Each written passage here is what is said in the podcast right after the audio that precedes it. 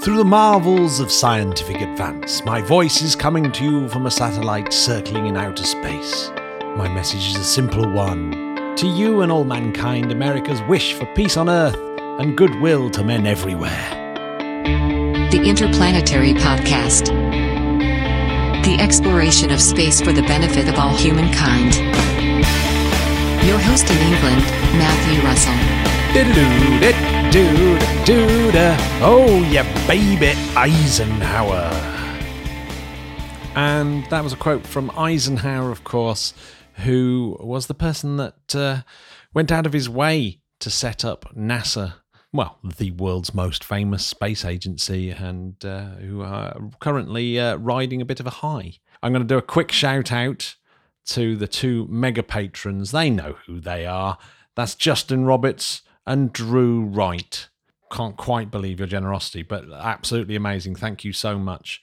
Uh, all the way over in Texas and all the way over in Nottingham. You guys rule. Ah, I'm here all on my own. Um, I'm going to do a very quick podcast. I've got an interview that I want to get out before the 5th of December because there is the Abu Dhabi space debate. So, my guest today is Ibrahim Al Qasim, who works for the United Arab Emirates Space Agency. And uh, yeah, I wanted to get this uh, interview out before the 5th. Well, I'll let him uh, tell you all about it. But I thought, you know, just just uh, congratulations to uh, NASA for the launch of SLS, of course, and Artemis, which, uh, as I speak, is making its way round uh, the the moon, which is pretty exciting stuff. I will try and uh, think about uh, doing an SLS episode uh, when all this is over and the dust has settled, as as it were. Uh, it's worth mentioning, of course, I'm really excited about my friends over at Goonhilly, who, of course, are uh, they're playing a role in this, tracking Artemis as it goes round the moon. That's pretty exciting stuff. And of course, European Space Agency are supplying the service module and of course the UK are involved in the Lunar Gateway as well. So it's it's uh, it's not just an American endeavor. There's uh, there's a lot going on, but of course the launch of the SLS rocket is is a big milestone. We've been talking about it ever since this podcast started. So congratulations, NASA, but also a massive, massive congratulations to the new UK astronauts. So that's Rosemary Coogan she will become the UK's third ever astronaut after Tim Peake and Helen Sharman, both of whom have been interviewed by the po- uh, podcast uh, Hint Hint Rosemary.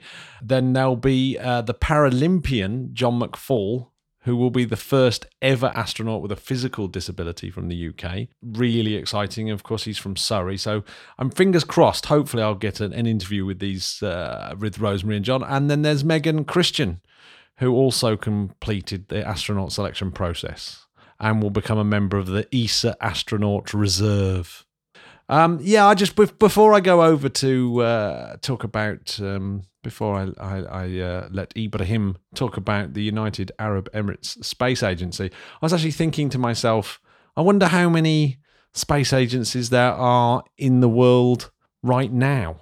And it turns out that there's 77 different governmental space agencies. So that's, I guess, uh, a space agency has to be a government agency engaged in activities in outer space or space exploration. So there's 77 of them.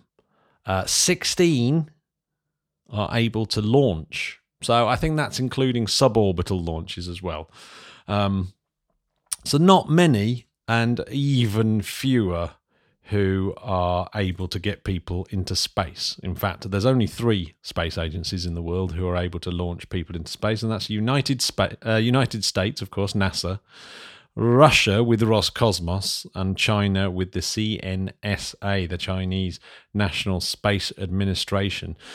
So yeah, there not many people can get uh, people into space, but there are a lot of um, space agencies out there, and of course, even though there's the European Space Agency, we have in Europe lots and lots of very big space agencies uh, as part of the European Space Agency. In fact, one of the biggest space agencies uh, altogether is the the French CNES, uh, the National Center for Space Studies. That's one of the biggest. Um, uh, I mean, that's the fourth biggest space agency. They have a budget almost half of ESA's budget, so it's pretty massive. And in fact, its budget is bigger than Roscosmos. Can you imagine that?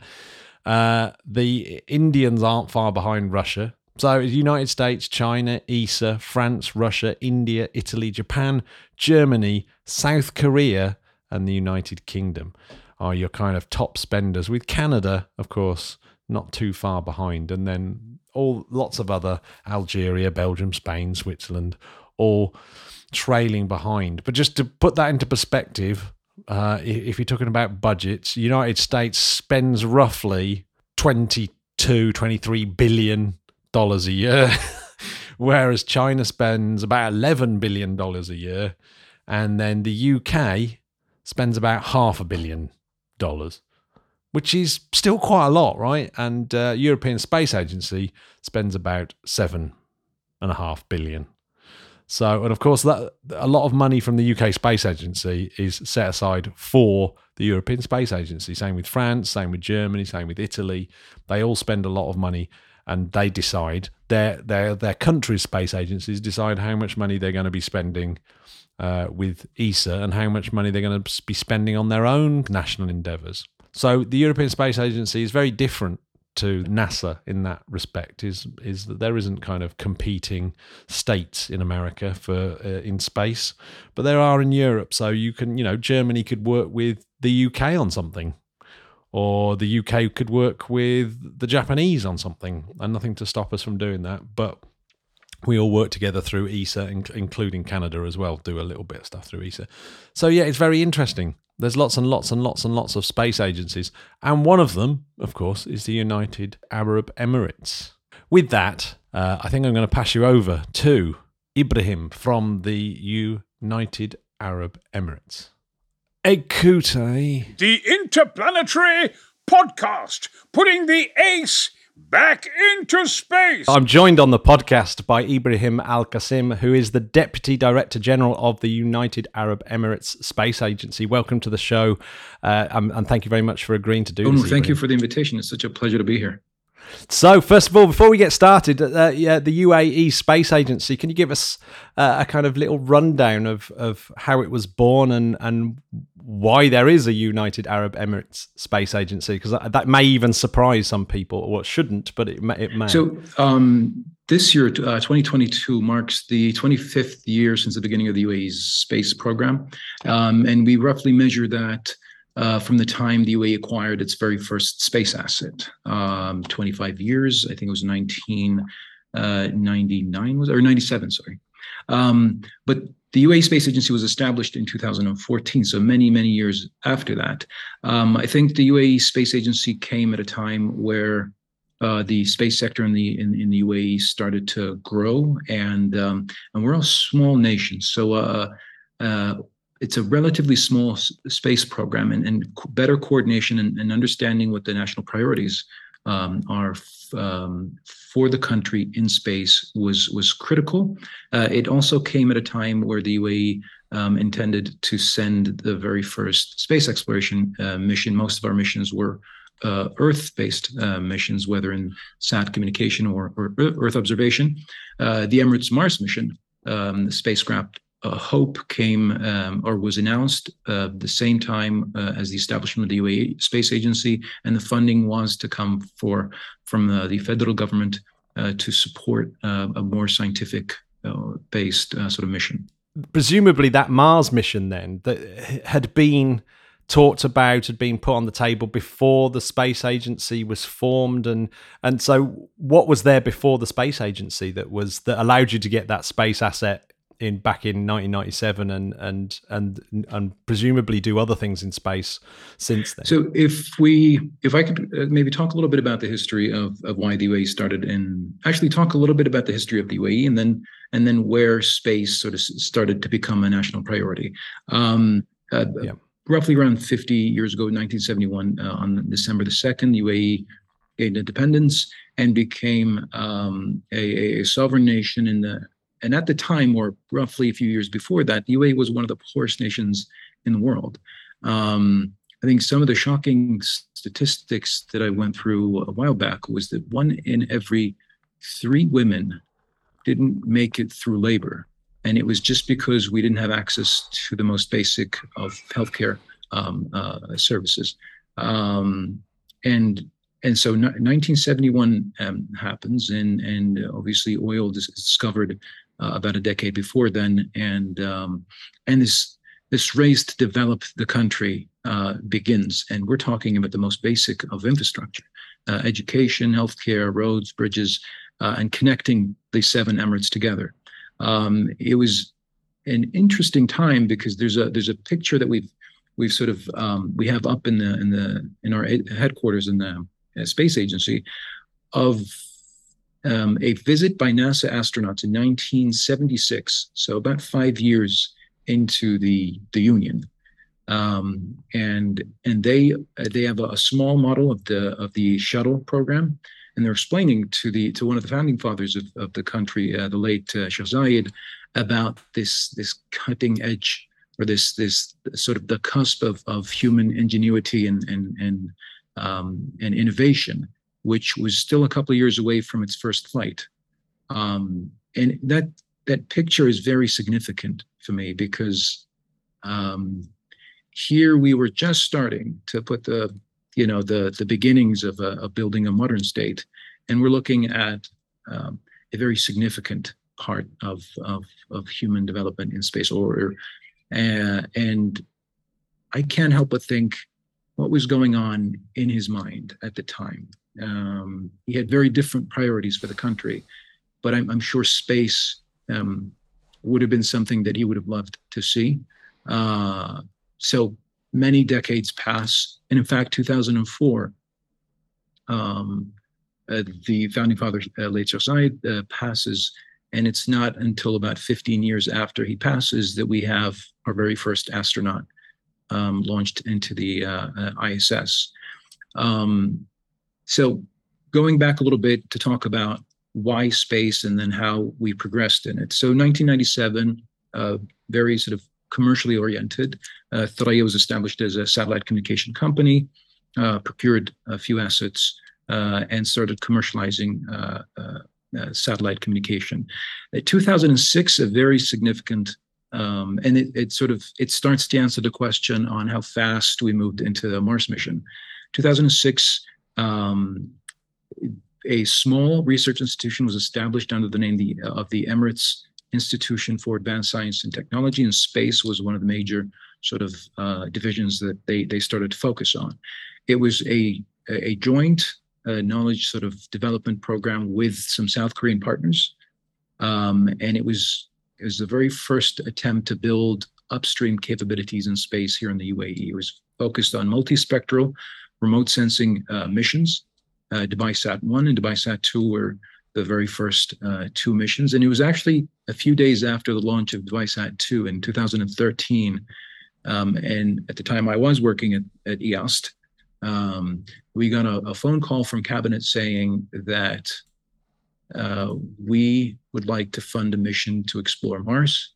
Uh, can you build the spacecraft? Um, and I remember, I mean, we had spoken about our next mission, uh, but we had never thought about, you know, pushing it towards maybe something like a, a scientific mission to explore uh, to explore essentially another planet.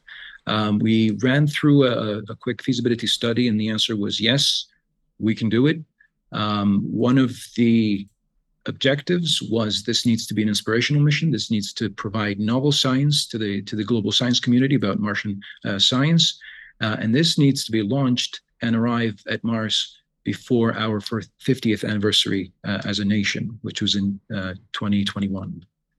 Um, the impact that uh, EMM had had over the sector in the in the six or seven years it stretched was very significant, um, uh, and I think it had achieved it had achieved its objective of inspiring a new generation of, of STEM uh, students and uh, um, and STEM workers essentially. one point to maybe emphasize the reason why we, we are investing in space is the UAE is still uh, in in some cases dependent on uh, the export of raw material and hydrocarbons, and space was going to be the medium at which we diversify our economy and a catalyst to a larger science and technology ecosystem.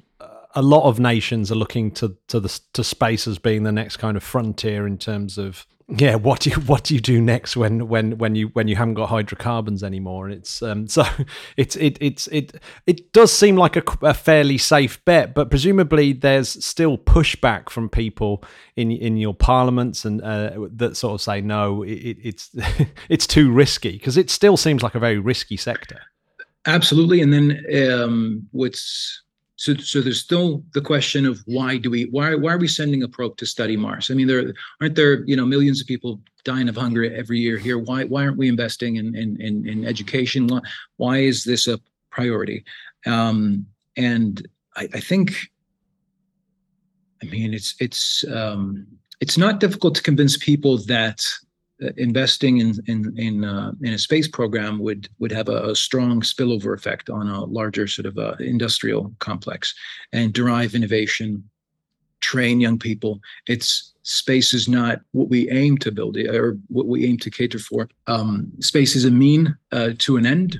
It's about changing the culture of a of a country that historically has been a has had a, a trader's um, a culture. We are traders by nature. We are these these coastal cities that have traded for cent- for centuries. To move into a mindset of an industrial culture, it, it's hard enough convincing the public um, that space missions are worthwhile, but obviously you, you've got to convince people who are who are the money people who are, who are dishing out the money and choosing what projects your nation want to pursue.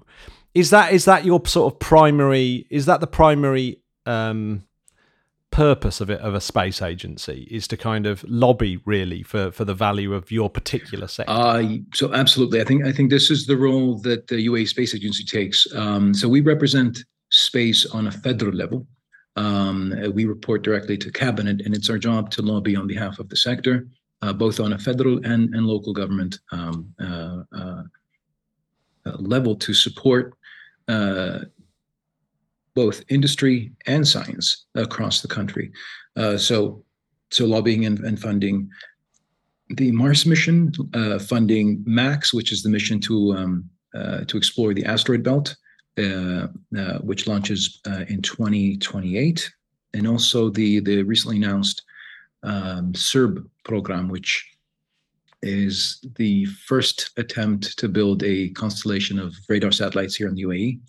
Um, it sort of complements the, the, the other remote sensing capabilities with a major focus on the establishment of the private sector. So these are all a train of opportunities that the space agency lobbies uh, for in order to provide private sector across all three streams, so upstream, midstream, and, and downstream, and and build a more sustainable sort of um, uh, space economy in terms of building your commercial space sector is that is that is that sort of a major priority now? Uh, absolutely. So um, EMM uh, started uh, that. It was just at the right point of um, uh, our space uh, program. Um, and and then max has a much bigger mandate to support a private ecosystem um, and to complement that sort of the program which is a, a much sort of longer term uh, investment would also make sure that these train of opportunities continue to come and, and continue to support that ecosystem some of your the actual hardware, the actual stuff that flies, is presumably built in. Like I noticed that that uh, South Korea, obviously you, you, mentioned earlier, was one of your partners that built stuff, and I, and I believe even even uh, the UK has been involved with with uh, building. Right certain parts of the of that infrastructure but but the idea is to is to to set your own manufacturing base as well and the capability to do that so i don't think we will be building every mission uh, entirely um, here in the UAE. I think that the the idea is to build um, to build on our sort of competitive advantage and build a, a, niche or focus on a niche and be part of a larger global uh, value chain. Um, I think that's the way maybe uh, that's the way everyone does it. Uh, so we yeah. focus on uh, systems engineering and certain sort of um, subsystems that we would want to, our industries to perfect uh, and then outsource the rest of these um, uh, uh, components. Yeah, I mean, it's it's just a testament to how hard space is. That like it, it's it's almost always an international endeavor, isn't it? Exactly. I mean, I, I think which is what enabled the the amazing um, milestones or the amazing uh, jumps that we've we've we've had uh, throughout the history of space industry. I don't think any one nation could have done it on its own. Is that one of the strings of a space agency? Is to actually because it certainly worked with the International Space Station. It, it, it sort of it, it it gave a sort of a route of, of, of nations to talk to one another and, and cooperate with one another. Is and, and, so presumably that that's also one of the arguments you can make for why space is, is important because it gives you this opportunity to partner up with international partners. It, it gives you no choice but to partner up with with international partners. yeah. Yeah, but I mean, but obviously that has like upstream and downstream effects again with with with with the fact that you're now you know you're you're you're dealing with an international partner and and, and therefore you've opened up a, a communication channel and uh, in some ways taken seriously as well as, as as a sort of player on the stage. I mean, in in terms of from where from where I'm sitting, something like Hope, the the you know, the Mars mission, it you know just instantly puts you to say, wow, they they they're that that's that's serious. They're they're a serious player on the stage as a space agency, right? Absolutely, but then uh, Hope wouldn't have been, in my opinion, uh, as as as impactful had it not sort of built upon previous mission, had it not contribute to novel science, um, and uh, and so uh, I think as we look back and, and, and sort of measure uh, the impact Hope has had, I mean, 2.5 uh, terabytes of, of data captured and and downloaded. Um, more than 170 uh, conferences we've participated with with with with data coming from uh, from from Hope, and then for the first time, the uh, observing a, a, global view of the discrete aurora, and this was something that was, I mean, uh, uh, here within the UAE, this was something of a of a, of a sort of a national pride. This this was something that we were extremely happy with. Um, so yes, I mean, build on what has happened before and and and and and, and push together towards really pushing the boundaries of, of of what we know as humans. Yeah, so you have a space debate that's that's coming up um, shortly. Can you tell us a little bit about why you're why you're having this space debate and, and what it actually means? Um, all right, so the Dhabi space debate is scheduled to happen on the fifth and sixth of December. Um, we spoke a little bit about how this is a, a I mean, we live at a an extremely exciting time for spacefaring nations. I mean, this is a time where mega constellations and a potential colony in orbit around the moon and space tourism are all just around the corner. And we see the technology that will enable that uh, very soon. Um, it's never been so cheap to put payloads around uh, uh, Earth orbit um, and and do so in a, in a massive scale. So this sort of unlocks an interesting era of, of uh, for the space industry. But if we learn anything from from from climate change, uh, it's an a, an early intervention and building a, a sustainable model um, is critical to avoid um, irreversible damage to the environment we're operating in. Um, so, so space environment sustainability is a is a is a major um, sort of uh, agenda item on on the Abu Dhabi space debate uh, discussion. Um, there's also the the political and military side of, of space. I mean, space has always been very political ever since the beginning of the space race. So it's it's nothing new. Um, but I think putting together a more inclusive and global narrative um, and addressing challenges and listening to perspectives of well-established spacefaring pioneers um, as well as space aspiring or space um, uh, sort of emerging uh, nations is very important.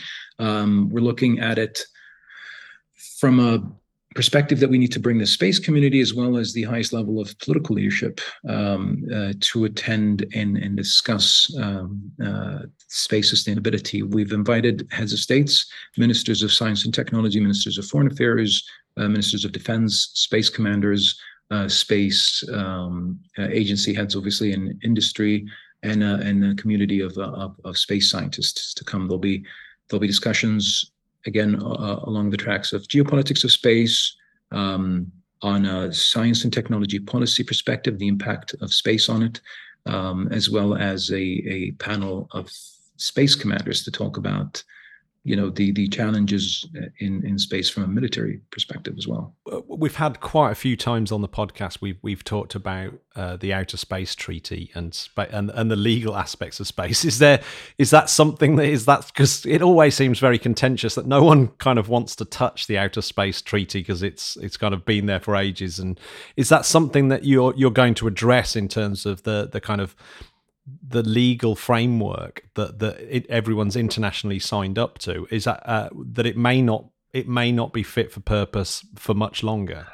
So I think about five international treaties govern uh, the space today, and I, and and all of them were done were, were signed at a time at a very different time.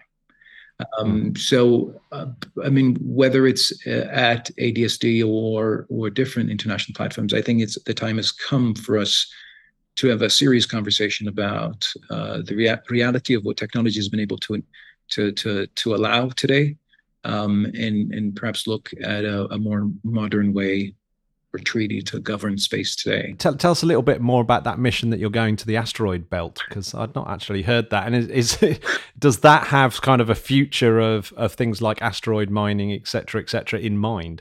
So uh, yes, yeah, so in um, this, this was announced I think last year, um, and we've had our we're actually coming up to our SRR next month. Um, the objective of this mission is to understand the the, the origins and evolution of, of water-rich um, asteroids. Um, we're doing a, a, grand tour of the asteroid belt. Well, first we're actually launching in the opposite direction, going towards Venus, doing a gravity assist, and then flying back towards Earth, Mars, and then into the asteroid belt, um, rendezvousing with seven different uh, asteroids and landing on, on on the very last one. Oh right, so yeah, I'm, presumably ion engines are involved there to, to do such that kind of mission, or or is it is it end of next month? We will officially come out with all the technical details and then specific um, asteroids that we will be targeting during the mission obviously it's a science-based mission but obvious but the but the science obviously is there to kind of guide what we do particularly maybe commercially with space down the line. Is is there talk of is is there already talk of in a kind of sensible way about things like asteroid mining or or what might actually in terms of space resort natural space resources or are we nowhere near that stage yet so this mission could help understand or inform future missions of, of maybe asteroid uh, exploitation. Um, it's my personal opinion that we're not too far out um, from feasibly, you know, exploring and exploiting uh, asteroids for, for, for minerals and, and resources. Um, it's not today's technology, but it seems like technology is progressing towards that direction um, mm-hmm. towards the direction of having a maybe semi-permanent um, colony, uh, you know, semi-permanent extraterrestrial colony. Um, but I, I, wouldn't venture to to, to guess maybe a, a timeline for this. But yeah, yeah, I know. I, I, it's it's it's just obviously it's something that interests the listeners in terms of you know that it's it's the kind of far reaching stuff of you know where where are we going? And obviously that's that's your job as a as a as a space agency is to kind of second guess almost what the next stage might be so that you're sort of pointing in the right direction.